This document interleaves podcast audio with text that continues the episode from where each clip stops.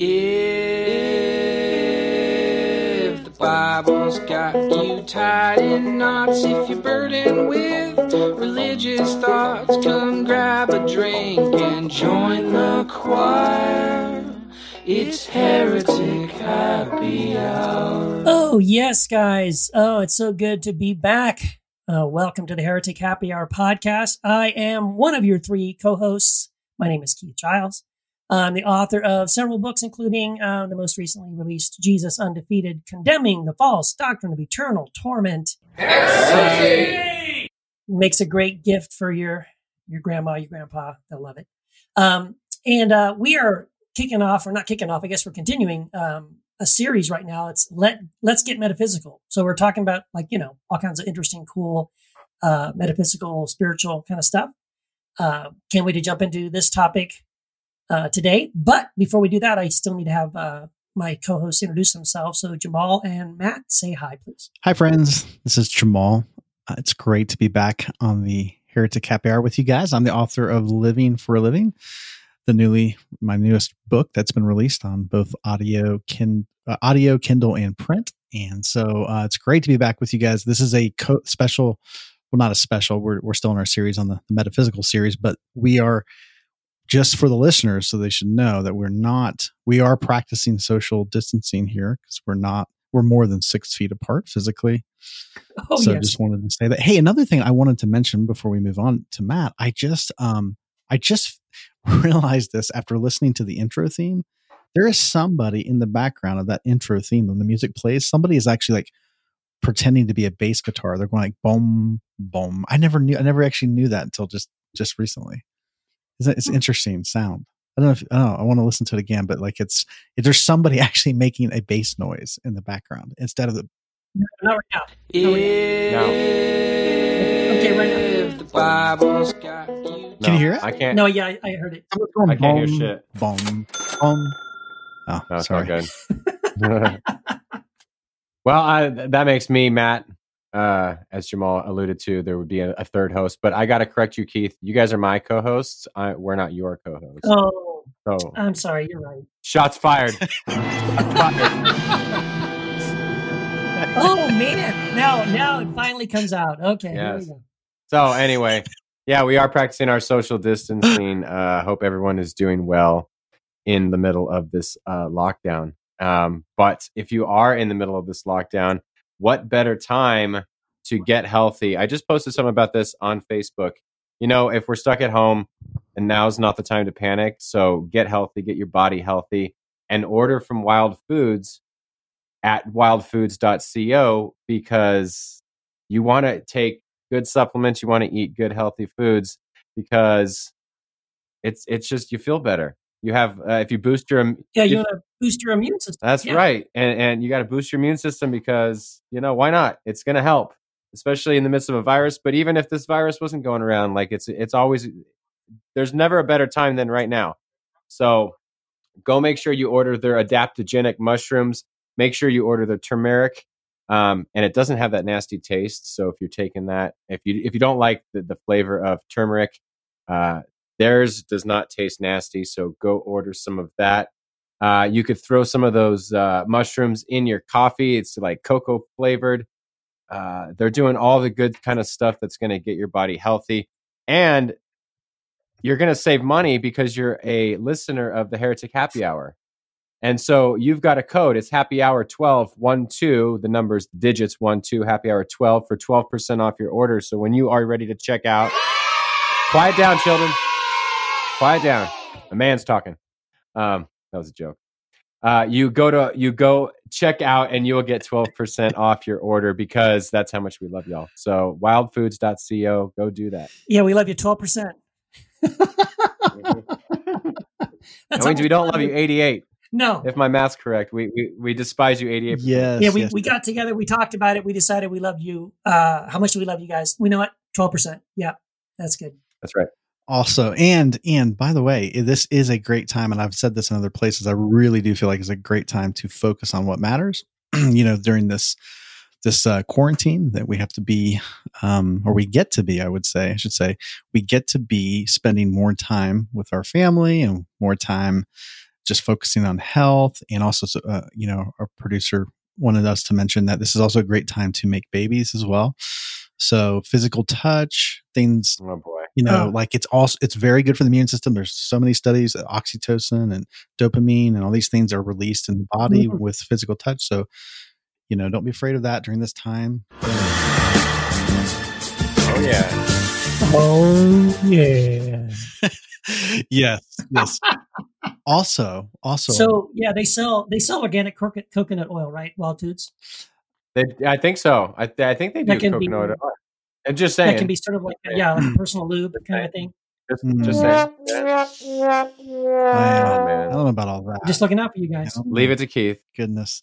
Well, I also here here's something I noticed recently. Um, the the frequency of breaking news stories typically happens between the days of Monday through Friday. I've noticed that. So breaking urgent news typically doesn't happen on the weekends. So that was an interesting note. But with that said, we do have breaking news or the appearance of breaking news. And that is that we have a hotline. hotline. We have a hotline that's available 24 7. And um, again, this is always breaking news for us. So two, the, I'll give you the number. It's 240 343 7379. Again, 240 343 7379. And you can not only leave a voicemail, which you can, you can text it. And we do have a text that's come in. So let's cue that up. All right, here's the text quote Hey, fellas, I discovered your podcast while asking the question, What makes Jesus so special? I've listened to 15 or so episodes and have learned a lot that has helped ease my mind. So thank you. I do have a question. I'm confident that letting go of judgment of what is wrong and right and basing actions off of Jesus' example, love God, love people as a guide, until I remember some of the abuse done, quote unquote, in love from family members. So who decides what is loving and what is harmful? When it comes to things like child abuse, sexual abuse, etc., it seems like what is deemed culturally acceptable, or in parentheses, or acceptable within a religious group, changes how we feel about things on a moral level. And that's scary. Is it subjective? Do we change where our line is placed as our consciousness shifts? Thanks, Amanda Gardner. Wow, that's a Hmm. great. That is actually a really, really good question. Yeah, Yes, I. I, I feel like an, an entire episode could be done on something like that. Um, it, it is a great question because I, I, some of the arguments you get against, like saying God is love, for instance, is that well, you're talking about your feelings about love rather than like this quote unquote biblical love, and you know, people can define love uh, in so many different ways if they want to. I think experientially we know what is and is not love. Experientially, we know that child abuse or any sort of abuse isn't love, uh, because love, love, I think by its by its definition would not be coercive in any sort of way.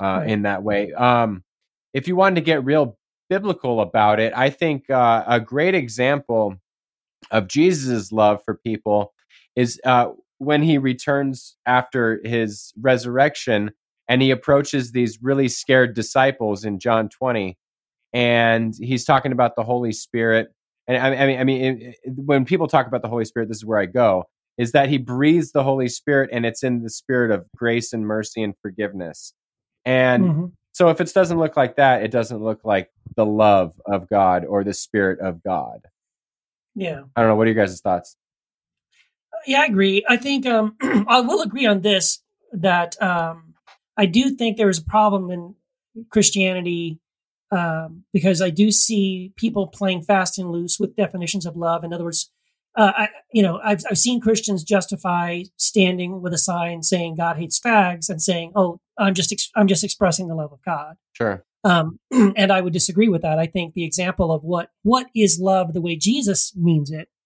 especially when Jesus says, um, you know, love God and love others. Jesus even takes it the, the other step and says that we should love one another as I have loved you. Right. So we really need to take a step back and say, what are the ways?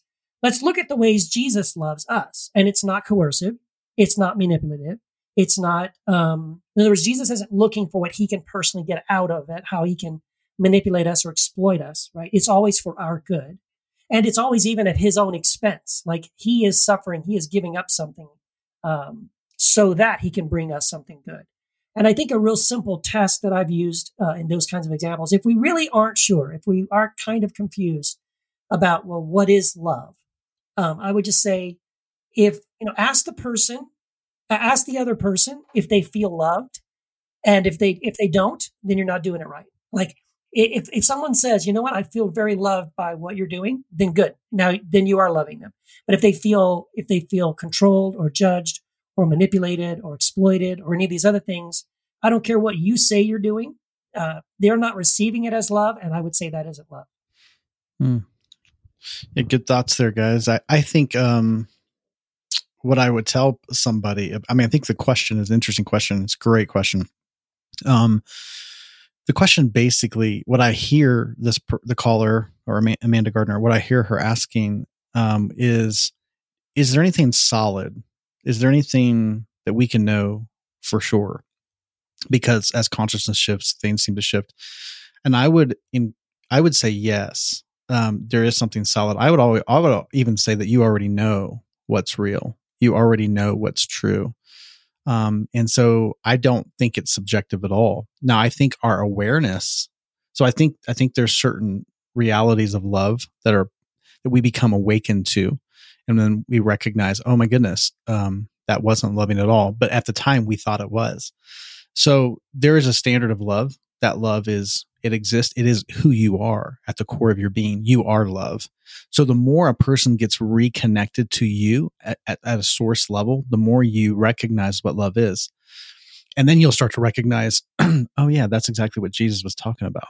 Um, but if a, if you don't if a person doesn't know themselves if a person isn't connected to the core of their being then they either they will be manipulated by religious groups teachings doctrines that tell you this is how you are to be loving and even the words of the bible and even the words of jesus can be abused when you are disconnected from your own mm-hmm. essence so yeah. I would encourage people to say, yeah, I would encourage you to say, yeah, there is a, st- it's not subjective. However, you already know what is not subjective. You already know what is rock solid. You already know what the essence of love is, and that is you. It's the core of your being. And so uh, that's all you have to worry about. You can't answer for what other people think. To whatever definitions people are holding a group out there, whatever, it doesn't matter. Its question is, what do you know? And you already know. And if you look at the teachings of Jesus, Jesus would all would appeal back to what we already know. He would say, if you, being kind of twisted in your mindset, know how to be a loving parent, if your child asks you for a you know, for mm-hmm. something to eat. You he so he's appealing. What he's doing there is appealing back to what you already know about love to increase that understanding. And I would I would encourage you to do that. Go back to what you already know at the core of your being about love because you know a lot about love already. Yeah. Good good yeah. good thoughts guys. Um do we uh am I right? Do we have a voicemail now? We do. We do. Hey guys, uh, this is Dennis Kimball. I'm a long time listener, first time caller, and I just want to start off by uh, just saying how much I enjoy listening to you guys, you know, your podcast. You all bring just really great insight, um, each from a different direction. I've also enjoyed, you know, using some of Jamal's, uh, life coaching, um, services that he provides as well. So I just really appreciate you guys. I really love the direction you guys are going now with this, um, metaphysical series. And I love the podcast you just did with Katie Valentine. I really think you're tapping into really where the whole deconstruction process really needs to move. Um, you know, when you, you look at what ancient cultures going back, you know, thousands of years and what mystics have been saying way back then, and now science, what it's starting to show us, it's all interesting how it's all starting to integrate. You know, the, the mystics and the cultures of the past would speak of this world as a dream. And scientists now are starting to discover to their dismay that a, a lot of that is true. Some are even showing how it seems to be like a simulation. Um, scientists are showing that consciousness is fundamental. The physical world is not fundamental. It's consciousness that's fundamental. There is no physical world out there. It's all a projection. The external is a manifestation of the internal uh, one mind. You know, we're there's God, and we are with God, seated in the heavenlies, and we are on this crazy dream projecting separation. And we're just needing to wake up from this separation. Um, one of the things I wanted to ask is if you guys uh, might ever cover a show on like near-death experiences. Um, a man by the name of Raymond Moody did a tremendous amount of research over many decades, and it's interesting, regardless of people's past, their religious affiliation or no affiliation um, at all, the similarities and experiences they came back with. Uh, yes, that was Dennis. that was a listener by name Dennis. Dennis, my man. Uh, man, I, I first of all, I'm, I love what what he was saying in the the voicemail. So good, so good. I'm glad actually. So, Dennis, thank you for your call. Thank you for all your um uh, your your comments there. Um, basically, I'm so glad that you called with this because this is exactly what we're going to be doing the show about, which is fantastic. Yeah, how did he know so, that? I mean, what the um, odds? Uh, he he's right on. I don't know. You know, it, it's actually spot on timing. We just you know had our interview with Doctor Katie Valentine, and now uh, we get to launch into our episode, which is all about NDEs. But before we get to that, mm-hmm. right?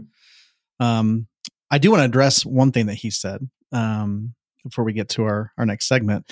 Um, and that is, um, there is a book compiled by, he talked about Dr. Raymond Moody, and that's a fantastic book. and it compiles about a hundred or so folks that he did like, like he clinically, uh, he had researched that these folks had been clinically dead and, and had experiences that, that went beyond you know they were verifiable experiences that went beyond and so he compiles them in a book he's been doing like pioneering work when it when it comes to ndes for um for a long time, you know, since the 70s. But I just I just recently went through that book and read that book, and it's fantastic. Um, this is a subject dear to my heart anyway. So yeah. Um, well, that's that's uh, we're gonna have to get into that, but we cannot we cannot forget about our dear friends who are going to be, and I said friends plural. That uh, we got a heretic of the week first. It's the heretic of the week. Hi there, I'm Andre Rabe. Mary-Anne. And yes, we heretics. Hi, Hi, Andre, Andre Mary-Anne. welcome, welcome, welcome to the show. It's been so long uh, since I've talked to you guys. So, really excited to have you as our heretics of the mm-hmm. week, plural this time, which is uh, we've only done that once. So, it's uh, it's a blessing to have two people on at once. So, welcome. Thank yeah, you. Welcome. Actually, um, yeah, so yeah. I was going to yeah, say, I, I, talked to Andre like I think yesterday or two days ago. So, yeah, it's not, it hasn't been that long for me to talk to Andre, but yeah, and my first time talking to you, Mary-Anne. So, this has been great. Thank you guys for, for being on. Yeah, thank you. So, what we like to do to kick off these interviews is ask our guests why uh, why do people consider you heretics? Okay, um, you know what the I uh, I think whenever you mm, whenever you say something specific, I think there is going to be people who get upset with it, and um, we've uh, we certainly don't go out or, or enjoy just offending people for the for the fun of it or the mm-hmm. sake of it. Our our whole goal is you know to to um, encourage to inspire but you know even in those terms some people find it very offensive that god is love and god is not manipulative god is good only mm. etc so i guess whenever you say something specific and you say it with persuasion there's going to be some um, some disagreement. Yeah. Mm-hmm. Yeah. Isn't that? Wait, wait. It's strange to me that people are offended and afraid of the idea that God is love. Isn't that weird? But it says, but it says it in the Bible. Come on now. oh, but but but brother, it also says that God is a God of wrath. Don't forget. We have to make sure we we always always add that in, right? Yeah, and I guess you know part of that comes down to that attitude that truth can only be expressed in one way, mm-hmm. in one story, in one narrative. And if your terminology or your way of articulating a specific concept doesn't conform to the way in which, you know, I've been brought up or the way my religious cult have indoctrinated me with, then you must be a heretic.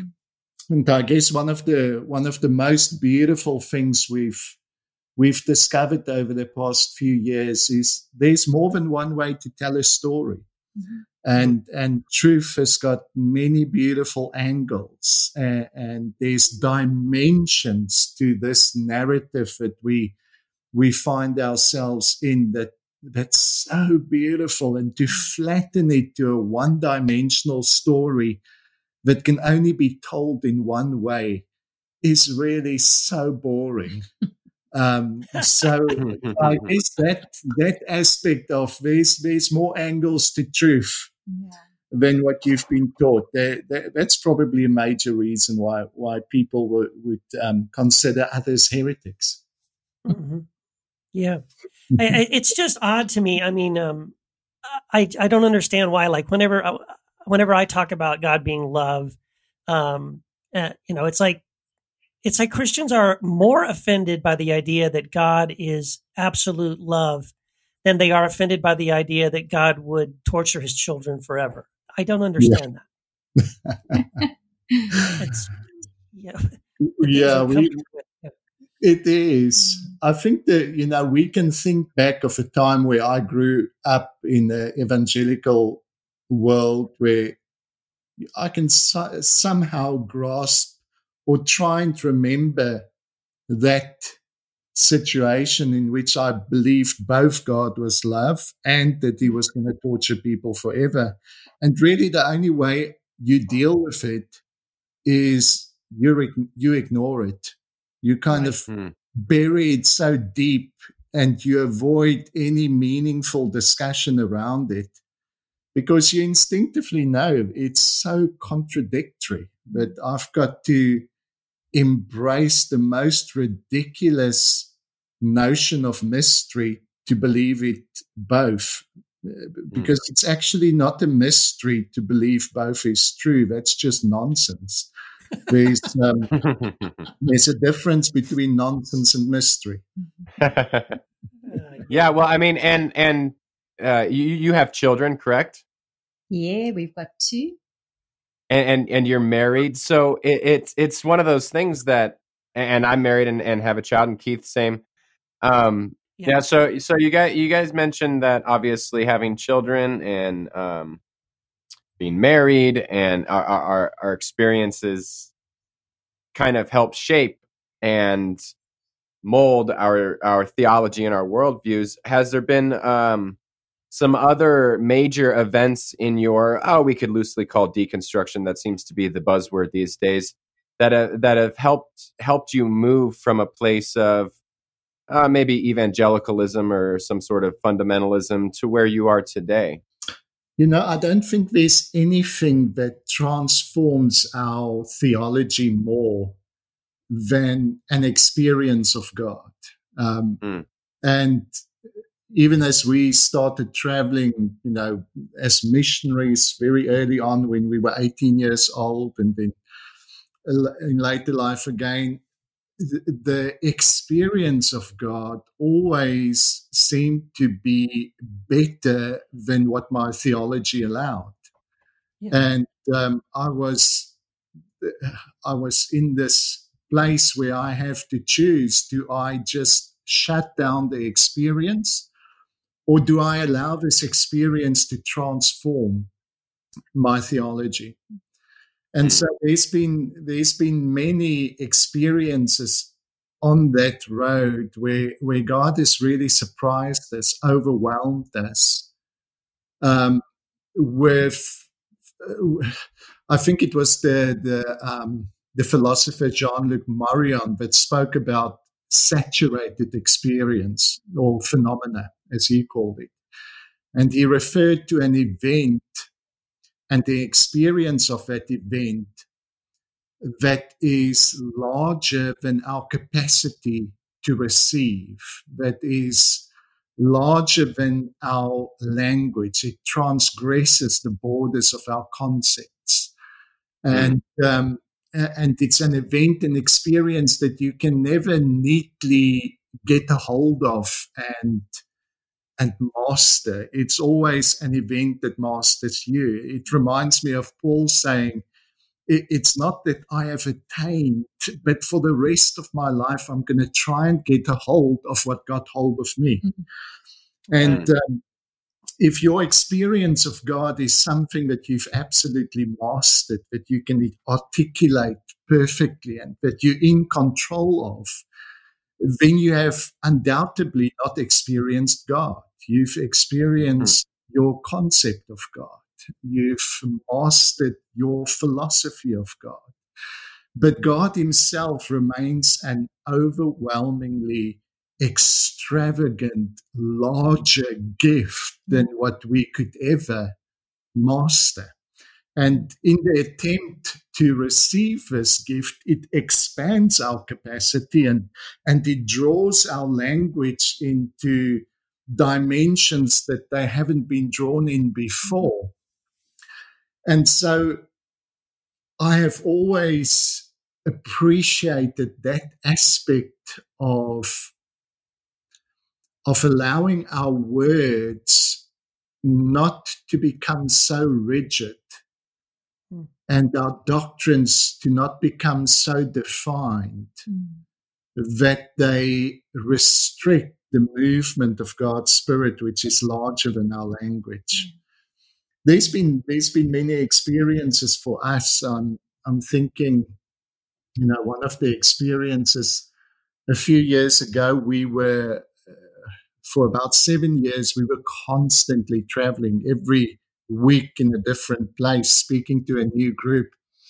And on one of those tours, we found ourselves in the Netherlands, and we had about a week between appointments, which we always try to find a week between ministry, a week per month where we could just be with one another and try and be normal before we be with the next group. And um, we saw this week gap between our last appointment in the Netherlands and our first appointment in Switzerland. So we decided it would be fun to maybe cycle. It was only a thousand six hundred kilometers. Only. And, uh, oh yeah, oh that's good. Just a good trip. and we, we haven't practiced for it. We didn't cycle since we were teenagers at that stage. But uh, in any case, the people we stayed with, they had a bed and breakfast, and they generally offer just the bicycles that they lend to guests to go to the shops and back for wow. us to use. Well, thankfully, at our last meeting, um, uh, a friend came to us and said, I, I hear you want to cycle to Switzerland. He said, I've got touring bikes that uh, uh, you know, I bought because my wife and I decided, wanted to do that. But after we rode for about half an hour. She decided this is not for me. And the bikes has been in the garage ever since. So we actually had some good bikes. Mm-hmm. And um, I'm getting to the spiritual relevance to this. I'm okay, just sitting okay. at the background. thank, thank you. so uh, we started cycling. What a beautiful adventure. I think after about four or five days, we did about 100 kilometers a day. Mm. And um, we we knew that it, we wouldn't make it in time to Switzerland, so we decided we'll uh, take a train after the first like four five hundred kilometers we did. So that evening, Mary-Anne and myself went to a, a pub nearby, and we had a Radler. It's a real um, refreshing German drink and it's like a beer shandy, I think is what you'll call it mm-hmm. States. And uh, we were sitting back and clinking our glasses and celebrating the five days of fun we had. And the yellow jacket hornet came and sat on Mary-Anne's back and started stinging. She oh, she just she leaned back and she shouted with pain. I just immediately hit it and broke it in half. I had to take half the hornet out their back. And it carried on stinging. It carried on stinging. Yeah. Oh so the way oh. saw this, he came running with some ice, put the ice on. uh, she'll tell the actual story of what happened. I, I'm just setting it up. But we put the ice on. The pain went back, and as we walked to our Airbnb room, um, we went into a little shop just to get water, and that's when Mary Ann suddenly realized something else is happening. Yeah. So immediately my my heart started just throbbing and my head felt like it was going to explode. And then I lost feeling in my fingers. And I thought, okay, something's going on here. I didn't immediately even relate it to that. Um, and so I just shouted out to Andre, antihistamine.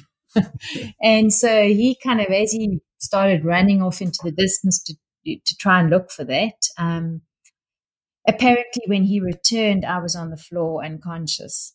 So, uh, so to chip in here, they didn't have antihistamine in the shop. So I was going to run over the road to our cases, to our room to get the antihistamine there. As I ran out, I just asked one of the staff members to please call 911, which they did. Mm-hmm.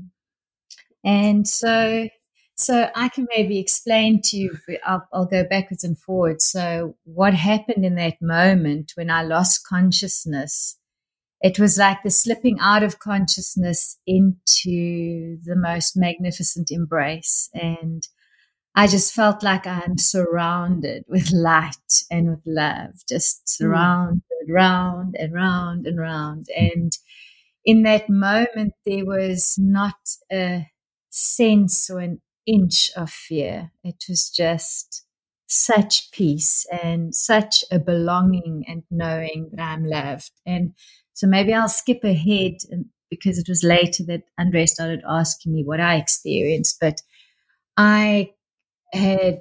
Shall I, I, was, shall I fill it in just a, yes, a little detail there? So I, I ran back. Mary-Anne's unconscious on the floor.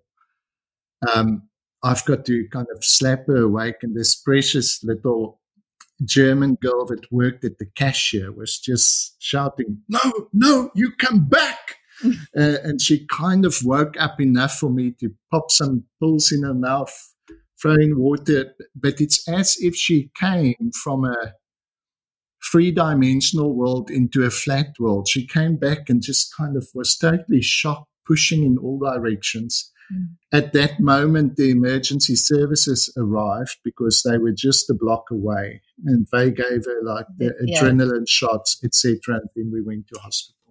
But it was, um, and uh, while I was in the ambulance uh, on the way, my organs started shutting down, and so it was basically it was anaphylactic shock, which I found out later. Um, mm. And they, I, I basically came round when they'd administered everything in the hospital, and Andre came to me, and you know he was holding my hand, and I said to him, "I was gone." And so he said, Yeah, I know you were unconscious. I said, No, I was in a beautiful place. And he suddenly realized um, how, serious. Know, how serious it was. And um, he he started asking questions. Um, that, that's Andre. Just answering question. I, was, I could hardly talk at that time. I, I was uh, trying to, you know, my trying to get words out of I want to know was it the city or was it the country? Who was there? What did you see anything? And it was quite precious because at the moment where he said who was there, and I kind of just turned to him and went, You were there, silly, you know, kind of it was just a given. And and he he just broke down because he realized, you know, from his perspective, he'd lost me, but from my wow. perspective, there was wow. no distance between us. And um, I think what it really, when I was trying to find words to describe afterwards, it was like I was suddenly aware of the most magnificent color and movement, but it wasn't like it was somewhere else, some other time. It was like it was right here, right now, but everything came alive. And everything that was temporal kind of just disappeared and what was love remained. And and how to describe love's embrace i just when i came round i just wanted to love everyone. Mm. i was like every moment that I'm in this body, I am going to love every person, everything. and so I started with the paramedics that were there and I was hugging them. Eventually, the, the, apparently, the hospital said, You better test her for drugs. Ain't no high like most high. and um, I, I, think, you know, when, when we've spoken about it as well afterwards. Um, well, that was quite funny as well because mm-hmm. we were we were on a train the next day. It was during a heat wave. I didn't know funny. well, that night, oh my goodness, that was the Airbnb from hell, but we hmm. didn't sleep. But the next day on that train, you know, it's train heading through Germany to Switzerland. carry your bikes upstairs with luggage and. and we were sitting in the train, and I, you know, for the first time, you kind of allow yourself to feel what happened because in the middle of the situation, I just need to keep calm, decide what to do, run for the pills, phone whoever, you know, you don't feel the whole situation. And suddenly, as we were sitting on the train and we, it's one of those experiences that's larger than your capacity to receive in the moment. Mm. Yeah. It actually continues to oh, unfold. And, yeah and so on this train journey, we were both trying to find words for, for what we experienced. And I looked over to Mary-Anne and just realized I it was so close. I could have sat on this train today mm. on my own. Mm. And um, mm. the magnitude of the moment uh, and the gratitude to just look at her and realize you here? I just started bawling to the great discomfort of all our German passengers. Uh, uh, our German challenged passengers.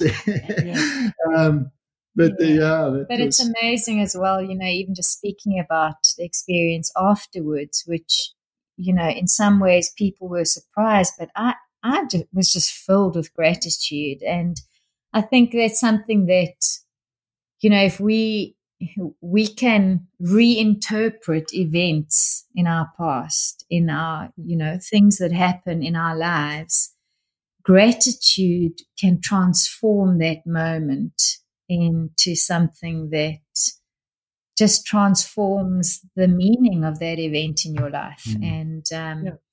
and I think in terms of even our experience here and now of love, you know, I've I've I've heard people speaking about, oh, you know, certain visions they've had of heaven and French toast in heaven and never quite taste the same on earth again. You know, we spoiled that kind of eh, impression that um, somehow this existence devalued. is devalued and this right. moment is devalued. And I really believe that, that God wants to transform our moment into one of love and light mm-hmm. and right. and life and you know that this moment is significant because you are here and you have access to all of God. If and that's exactly what that experience that it enriched our appreciation and enjoyment of this world here and now. Mm.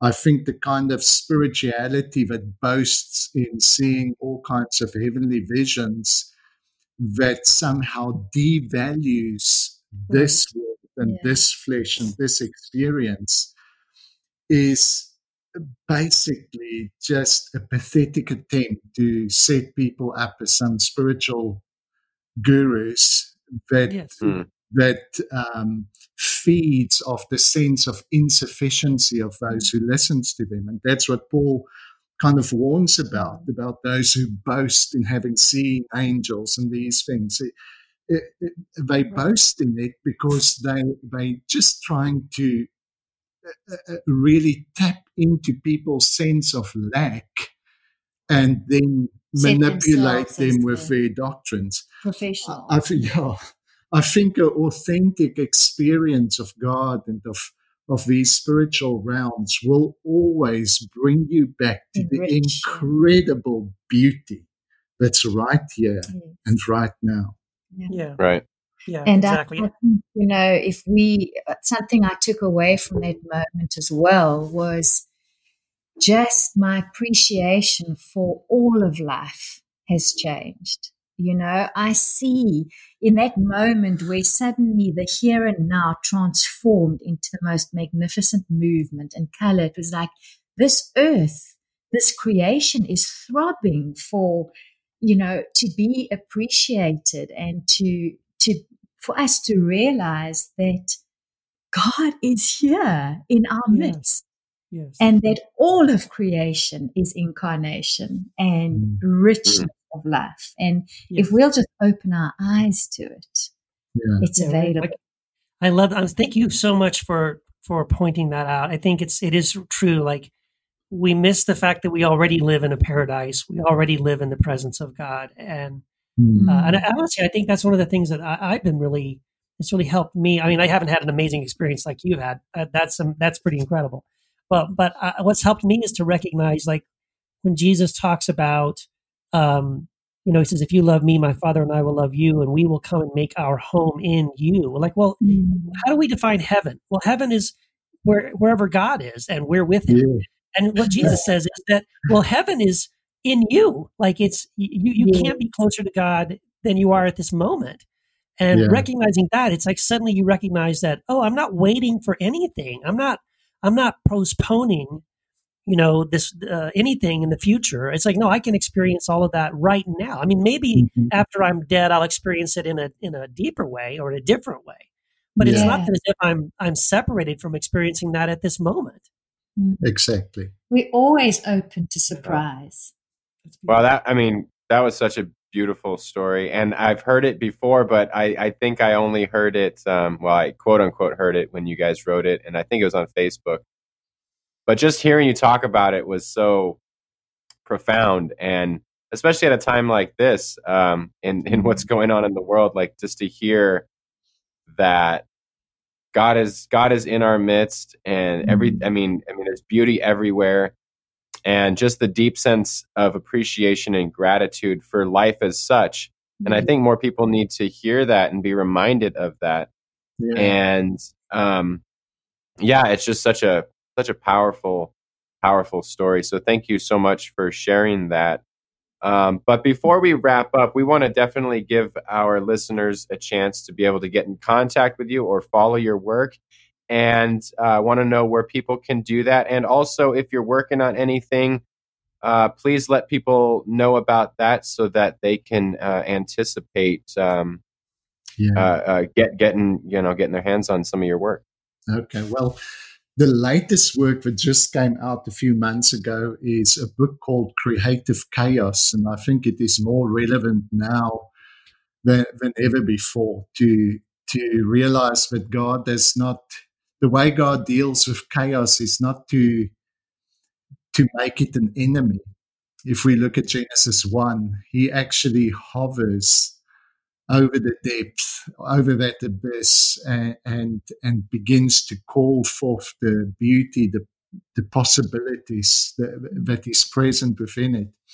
And so, Creative Chaos, you can just search for that on, on Amazon. Our website is called Always Loved with a D at the end dot net.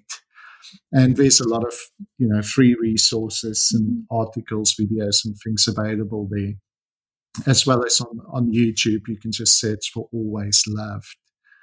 Um, yeah, Mary-Anne's got some music on, on YouTube Mhm. as well. But And- it's and all yeah. it's all on the website. One of the things that we're really excited about, and I'll just take half a minute to to introduce that, is we we have an academy that runs a year long program. Um, we've got two courses, both of them are year long. The first one is called the Mimetic Transformation Program, Hmm. and the second one is the um, Mimetic. Uh, I I just kind of forgot the word. That just went blank. the word that I have there.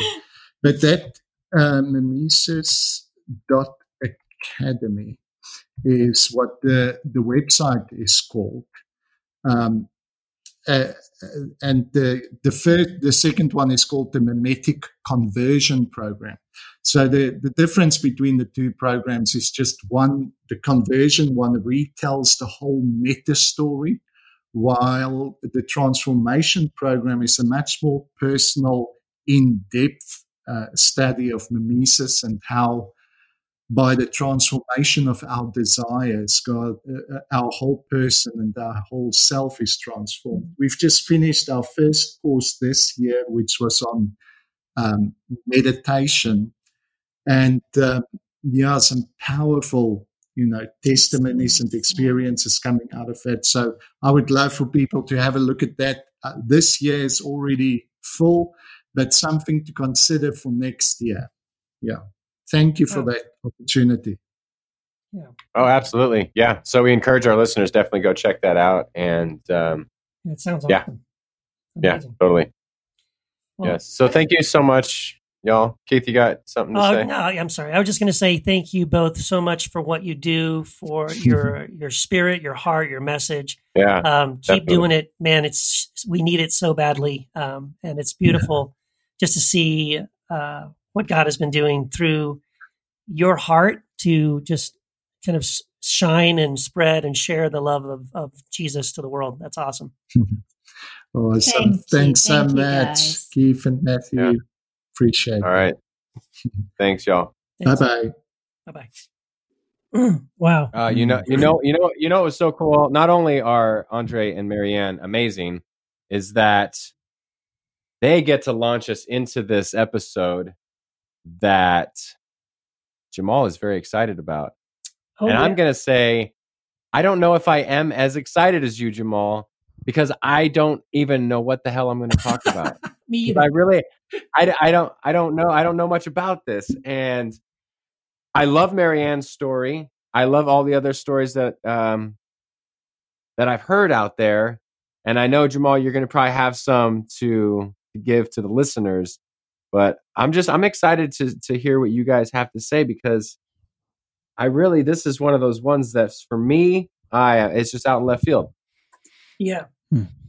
Yeah, I Hmm. think um, I'll, I'll just say, kind of echo what what Matt is saying is that um, I've done very minimal research myself on this. Like when I was in college, I had a speech class and I did a speech on near death experience. So I read, you know, kind of like did some quick research over the period, a grueling period of like maybe three days, and um, checked out like twenty books from the library and grabbed a bunch of quotes and uh, you know, so I know a little bit about it, uh, and I and I am interested in it uh, the topic, but not as much as Jamal. I mean, Jamal, you are definitely the expert. And I think Matt and I are going to probably, uh, if anything, just sort of let you uh, lead us into some territory, and then maybe he and I can sound off and say, you know, what we think about what what some of the things they're sharing. But um, I mean, obviously, people have died and come back, and and obviously, many people have have had these experiences.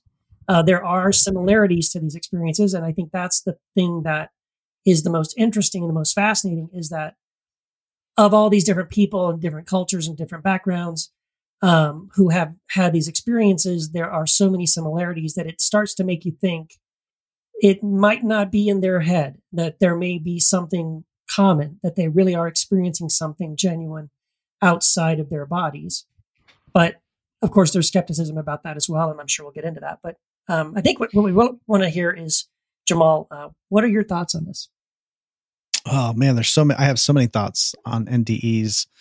Um, I I honestly think that they're a gift um, for us. Um, they are a, a part of the continue the continuation of divine revelation that we've. It's just it's a it's it's oh further helps us awaken to the illusion that the physical world, which is you know honestly no no Christian would say uh, no Christian would like to be called a materialist, right? Or you know, in that sense of the the modern world of that only thing that exists is what you can see, taste, touch, hear, smell. You know, the five senses. Um, we would call that, that secular humanism in the secular world, that that, that Right. scientific model, the modern model. No Christian would. They would say, yeah, no, we believe in the spiritual realm and all that kind of thing. But again, NDEs are controversial in the Christian world because we really are attached to the illusion that the physical world, the physical universe is primary. And again, that is part of the human uh, experience that we we're having a an experience which seems like this is the real world, the world we can taste, touch, see, smell, you know, all those things. But uh, NDE show us that no, actually, they help awaken us to the fact that real, true life um, exists way beyond the physical realm and that the physical realm is a manifestation of this spiritual realm. So for me, I used to obviously as a as a evangelical Christian years ago, I would I would totally disdain any stories of NDEs because they were dangerous to me. Because uh, the the fear was, well, if, well, how what is it? Is this backed up biblically? You know, it, it in Scripture, there's no like, does this does the experience of the NDE jive with my theological beliefs? And if it didn't, then you know we would say that was a demonic experience or that was a deceptive experience. Whenever we hear people talk about going through the tunnel and experiencing a light, that's what I would, you know, oh, this is a demonic thing where people were being deceived. And that was my take on it until I went through a real season of darkness in my own life. Until I went through personally, like I, um, you know, to a point where I didn't even want to live. It was just a real season of suffering. And what was interesting for me personally was it was at that point where I was shedding and I had the deconstruction process for me had already started. So it wasn't like, uh, that this was the, this, this started because it was already happening, but it, it, it was at this moment at my lowest when I really had nothing left to hang on to and I was just didn't even really want to live.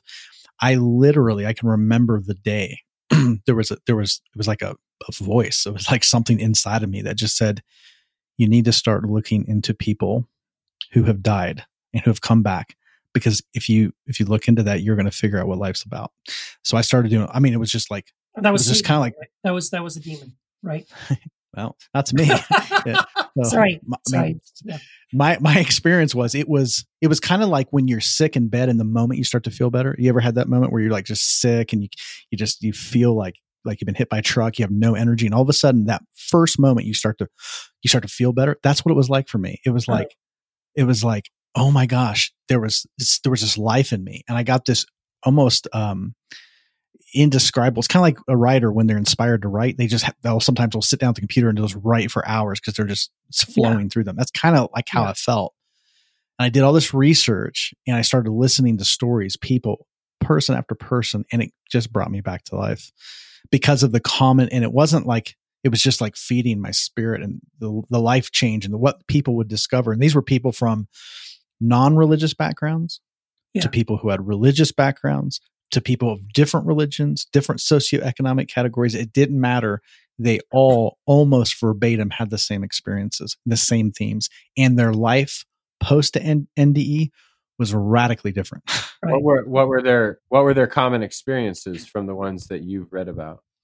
Well, com- common experience that a person um, would talk about is being uh, aware that they had been here before. So it was a sense of like, oh, oh yeah, I'm home. Like this is where they start, and they had like a mem- it was almost like a knowing, like a remembering. Oh yeah, I came from here. Um, and then they uh, they talked about being aware of unconditional love, a love that they could not, they didn't even really know existed. And these were some of these people were like, they didn't even, they weren't even spiritual in any way, shape, or form. And they were just aware, so at home in this love and just said they didn't want to leave. This was exactly everything they've always wanted and didn't know it. They would talk about that. That was a very common theme. Another theme was life review. So, you know, we've heard phrases like my life flashed before my eyes, but that's where that comes from. Because at that moment, like literally, it's like their life gets played out before them and they can act and they actually experience all the key moments of their life at the same time. Time is all different. It's they all experience a common life review. And in that, they, they are aware of the fact that there is no shame. There is no judgment. There is no condemnation that everything was for learning and they, they become aware of like, what love was, what love wasn't, and they it's like a learning experience. Um, and then the other thing for the po- folks that came back, which was all of them that we have accounts of, they were told that they were told if they didn't come their back, work. The story, yeah.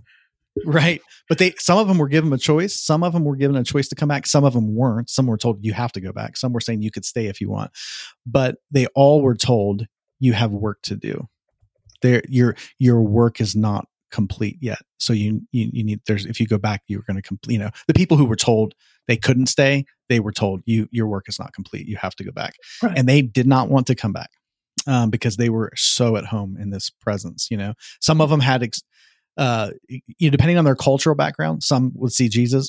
If they did not come from a Christian background, they wouldn't. Uh, so it all depended upon what kind of their religious back beliefs were and what their culture was to determine like some of the specifics. But the themes were constant across the board. Yeah. Now, I, I wanted to say now, and I, I'm not saying this at all. Please hear me. I'm not saying this to discredit any of these NDE experiences. However, I do think it's it's worth at least the, touching on this and, and mentioning it that um, that there have been some people who have you know reported NDE experiences. They've written books. They've gone on Oprah. They've been on you know 60 Minutes or whatever, and um, all of that. And then years later, have either either been exposed or some of them uh, that I'm thinking of have flat out just admitted it and confessed it and said, you know what, I made the whole thing up. Uh, it wasn't real. And so now, and the reason I bring that up is, to, is I, I'm not trying to say that this this doesn't discredit all NDE experiences, um, but but some are people wanting to capitalize right on this experience. Um, and I think we need to recognize that, yeah, sometimes some people will uh, have a fake experience or, you know, just do something for the publicity or, or to sell books or whatever. Um, but that doesn't mean, but I would say like, we're probably talking uh, that, that we know of, of the NDEs that, that have been reported, probably less than 1% of them end up being uh, proven to be frauds or, or fakes. And the vast majority of them are people that don't sell, write a book. They don't, um, you know, try to leverage something. They're just like, yeah, this happened to me. I was on the operating table and I was gone for five minutes and I had this experience and here's what happened to me. Right. Yeah. Totally. And that's why I think books like like the caller uh, in our in our voicemail earlier mentioned uh, Dr. Raymond Moody's book. I think those that's why those that's a, such a powerful book is because these are these are I think over and he did research on and he's done research since that book was published. You know, it was published like in the seventies, but it, there was over a hundred cases, and he's a you know he's a doctor, so he you know he did his work to make sure that these were you know these folks were clinically dead and then they they're in their accounts they, some of them would ha- tell talk about intimate details of their death that there was no way they could have known and doctor the medical professionals were like blown away. Like how did you know that? Like how did you hear that conversation? And they were just they were like as i was there. I saw the whole thing. And i watched it. I observed it and it's just it's amazing uh, when you and then of course you know there's accounts of folks who were blind in this life who had never had sight and then they they died and had an nde and they had perfect sight describe things they never saw before um perfectly. Mm. um you know What about what about uh what about the people that have had bad experiences? Because aren't there those stories Yes. too? And maybe those are the fraud. Maybe the most of the fraudulent ones. I don't know. Um, I mean, there's people who have, and I'm guessing they're Christian, but I'm sure this happens in other faiths too. Oh, yeah. That have the, have these, and then they come back and like hell is real, and I saw Yes. it, and Yes. Jesus took me to the precipice, and I looked, and there were you know all the things that Dante would describe. yeah, you Um, know what? Can I can I tell you? I actually know a guy who had one of those hellish experiences. Um, Really? Yeah, uh, he's um he was a police officer here in El Paso. this has been like twenty years ago, uh, and he was um he was running in the El Paso Marathon, um, with a bunch of other police officers, and he basically had a heart attack, uh, fell you know, uh, you know, died basically. The ambulance came, got him. Um, and and in the initial experience he had was kind of positive, although it was also a little bit of like uh, he felt a little bit of like fear of like, well, I'm not sure I was ready to die. I'm not sure really, am I right with God, sort of a thing. And so he was laying in the hospital bed, and um, he could feel himself slipping away. He said he could just feel, and he was kind of relaxing into it, like, yeah, uh, my time is over. I'm just going to die now. And he's kind of relaxing into it. And he said um, he heard a voice say to him uh, something like, you know, okay, son, uh, just you know, uh, relax. I've got you, or something like that. And he said, "Oh, you know, Jesus, I'm, I'm, uh, I, I can't wait to, I can't wait to see you face to face, or something like that." And then the voice, the same voice, says, "Who told you I was Jesus?" And it was kind of a menacing thing, like, "Oh, crap, like this isn't Jesus. Like I'm, and he said actually he opened his eyes and he he felt like he saw these demons, like these hands coming up out of the ground to pull him in uh, into hell, and uh, it you know of course scared the crap out of him, and he sat up and was you know incoherent and yelling at everybody and you know help me and save me and all that stuff. So um, so I mean that's that's someone I know who has sort of a hellish kind of experience like that, and I, I think you know, I mean, I don't know. What do you think about that, Jamal? What do you think's going on in those situations? Well, I think a couple of things. For, first, first, um, I, I'll say this about heaven and hell. Heaven and hell. I mean, I don't dispute the existence of heaven and hell, um, but I don't see it the way an evangelical or Christ, the, the, according to Christian doctrine, you know, right. uh, the belief in hell as a place where God sends people for for judgment, and it's it's this eternal torture. place where you yeah torture and all that. That's just that's just it's folklore. That's fairy tales. But um, the existence of of uh, of the kingdom of heaven and the kingdom of darkness, or this realm of darkness and weeping, gnashing of teeth. These are these are metaphors. These are states of being, and that state people exist in that state now in life in that sense. But the misnomer is that so when death happens, here's what's amazing about these NDEs. People almost to a T across the board that have experienced this were shocked that they had died because right. they were like, wait, I'm dead? Because they were like, I'm still here. I'm still conscious. Mm-hmm. I still have a sense of being. Um, that that was the number one thing that was so first of all, it's very peaceful to me. And they and post NDE, every one of these folks said, "I'm no longer afraid to die because death is actually an illusion." Because because the, the the fear of death is a fear of a loss of being, like you're gonna be you're gonna cease to exist. And every person said, "No, no, no, that's not what happens." Like you just you it's like a transition, and you're very conscious and present for the whole thing. And so I think if a person's state is suffering, just because you transition out of the body doesn't mean that ends. So, eh, you know, that's one thing I think could happen, be explained there. Now, a person's religious background will influence your interpretation of the experience. Right. or a, a, conversion to a so like say somebody there's been folks that have NDEs and then they get they're like well I need to they don't have any guidance after that so they they go and join a church or become religious and of course, that informs their experience, their religious beliefs, and will inform the experience. So there's a lot of that put put on that. But one of the things that if you if you start to research NDEs and do studies uh, uh, across the board with NDEs, you'll find that hell experiences are almost non-existent, almost non-existent. Um, and and and the ones that are there are are pretty shaky. They're not the common themes. Um, so, but I would say that just because you you know, I even you know suicide and things like that that doesn't end a state of suffering for folks. If you suffer here you suffer. It i don't know the process um, but it goes on. Life goes on. Life moves on i don't really believe in life after death. That's why i love the title of that book which is life after life. It's just life.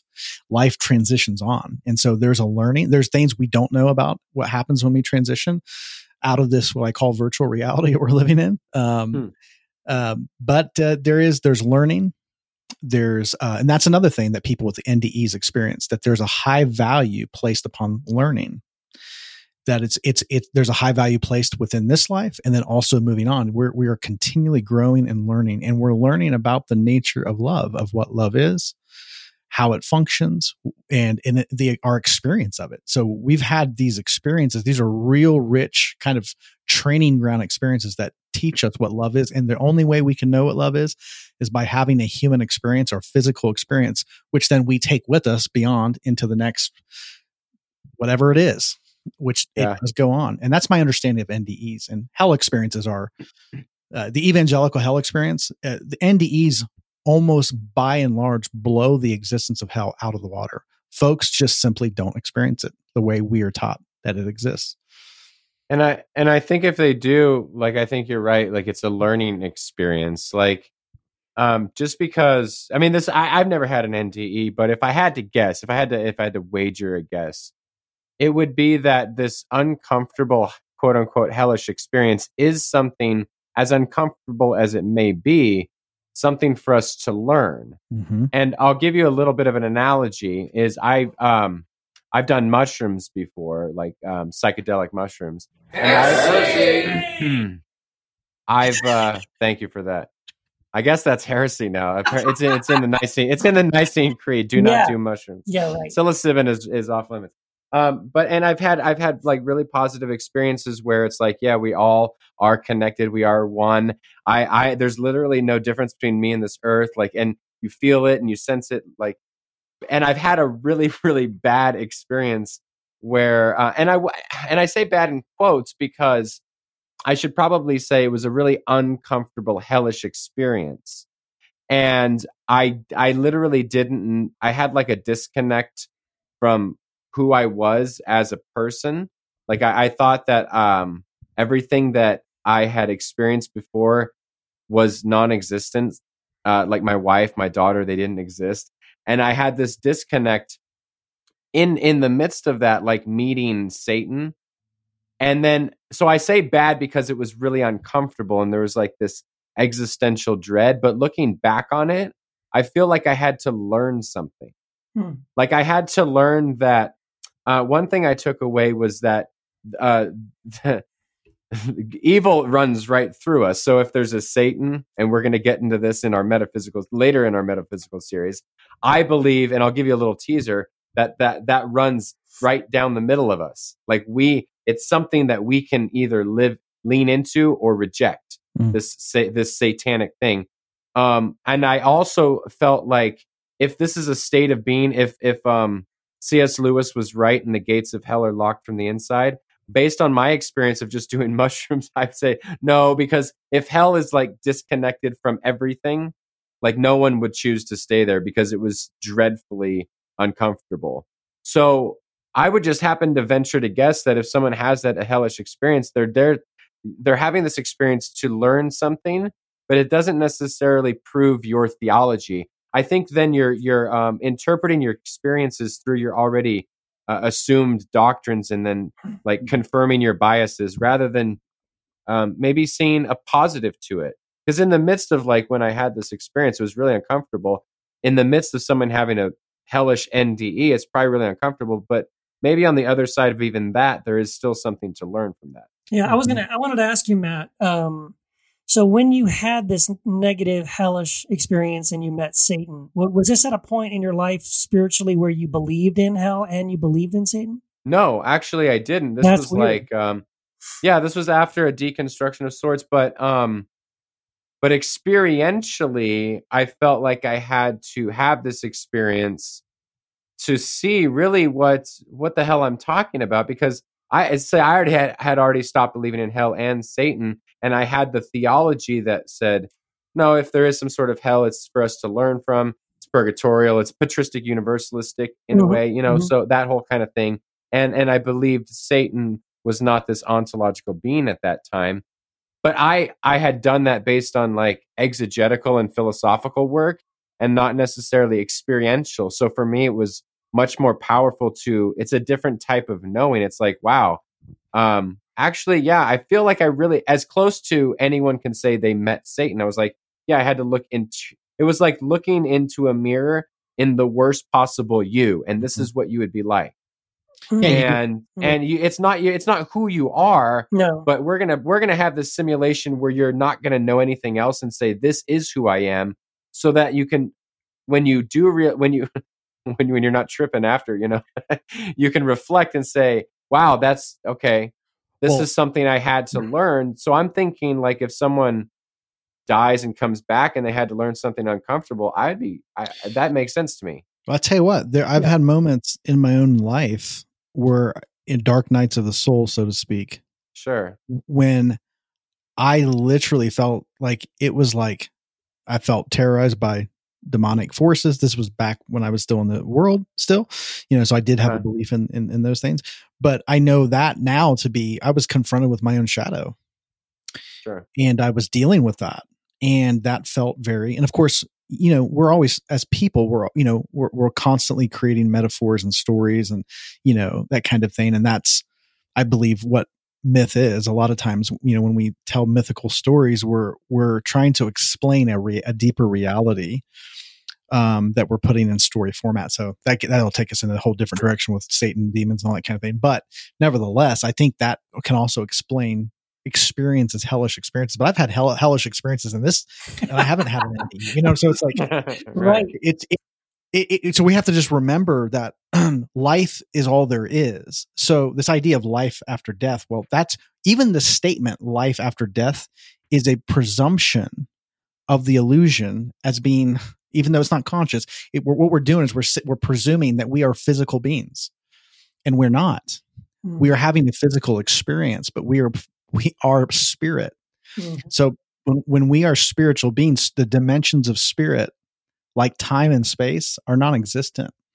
So, so this this is something to keep in mind with the whole thing. It- it's interesting also when we talk about DMT. So I want to mention this too, is with folks who have done DMT.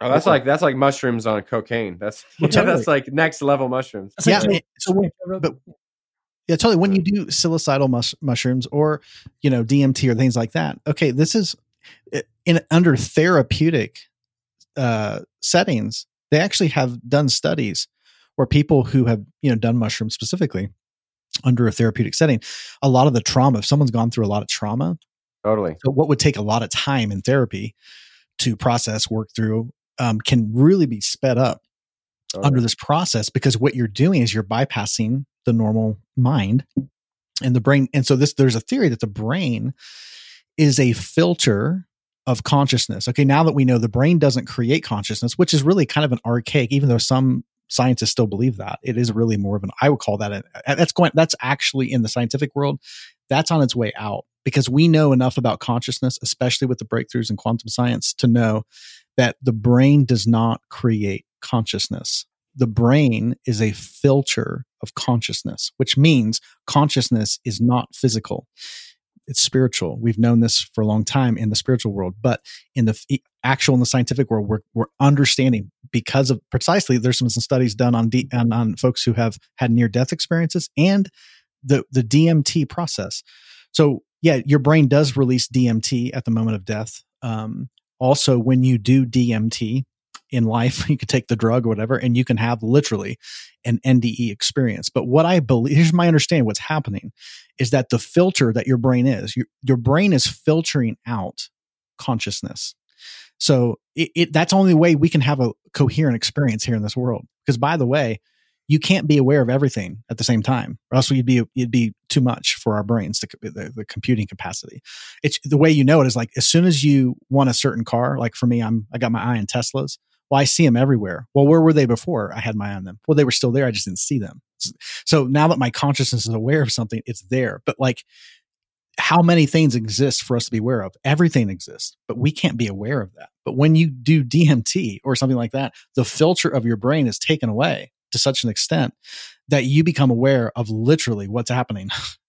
and the Yeah. way, and I don't think it's a, it's not a hallucin, it's not a hallucination from a drug induced hallucination. The reason I, we know this is because people, multiple people, separate individual people have taken DMT and have all had the same experience. Like they were all in the same area and saw the same stuff. So you can't manufacture hallucin- hallucinations beyond a person. And like, so a group of people all at the same time had their blind, their filters taken off and they all had this vision of something Yeah. that shows you, okay, yeah, they're seeing shit- beyond reality.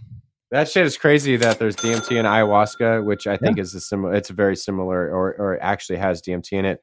Is so similar. The experiences are so similar to what a lot of people report as NDEs. Like it's tr- it, it trips me out, man. I got to be honest. It does trip me out. Hmm. Yeah, it's very interesting.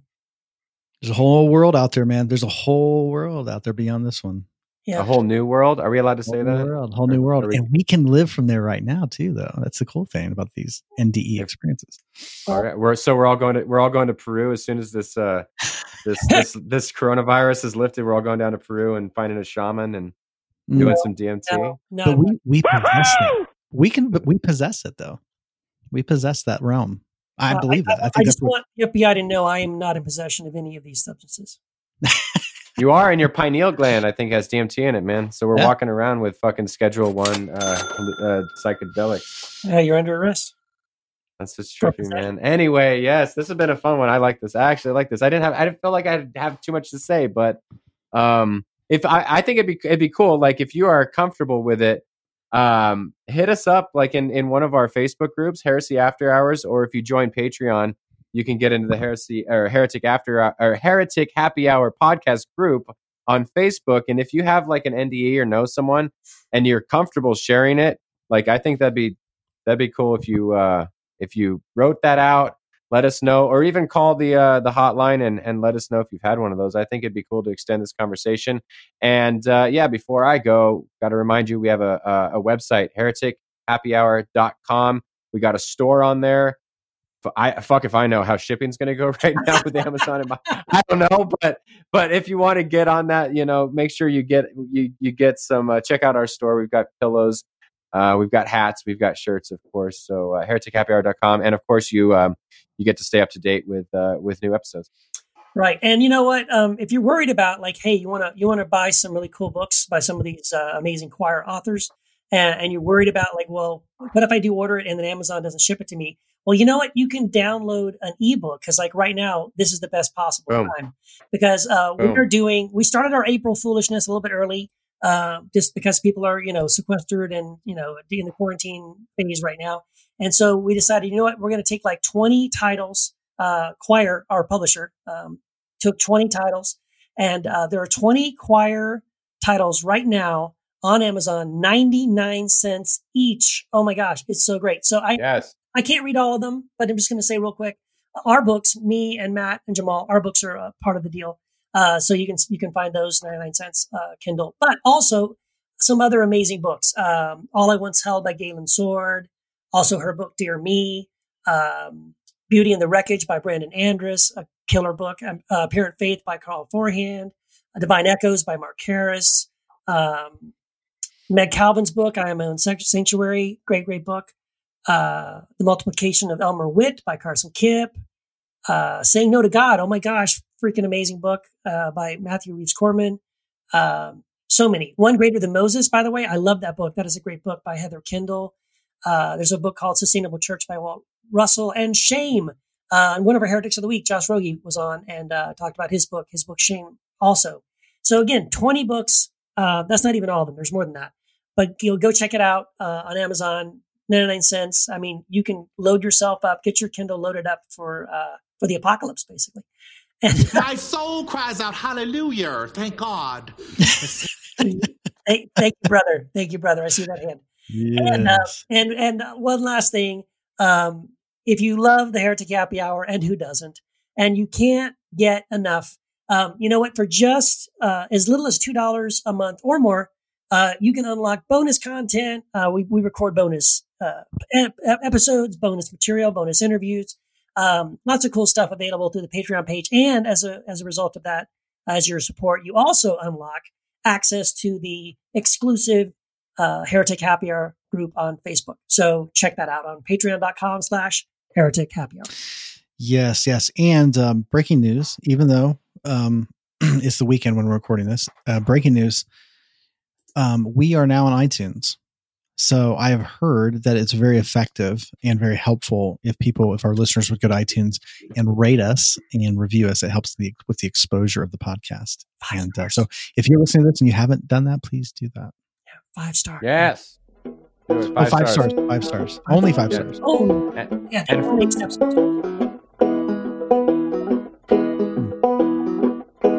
You got to balance out some of the one stars. Please. Matt, I think you, Matt, I'm, you, I'm, I'm responsible for one of them. so I hear. Damn.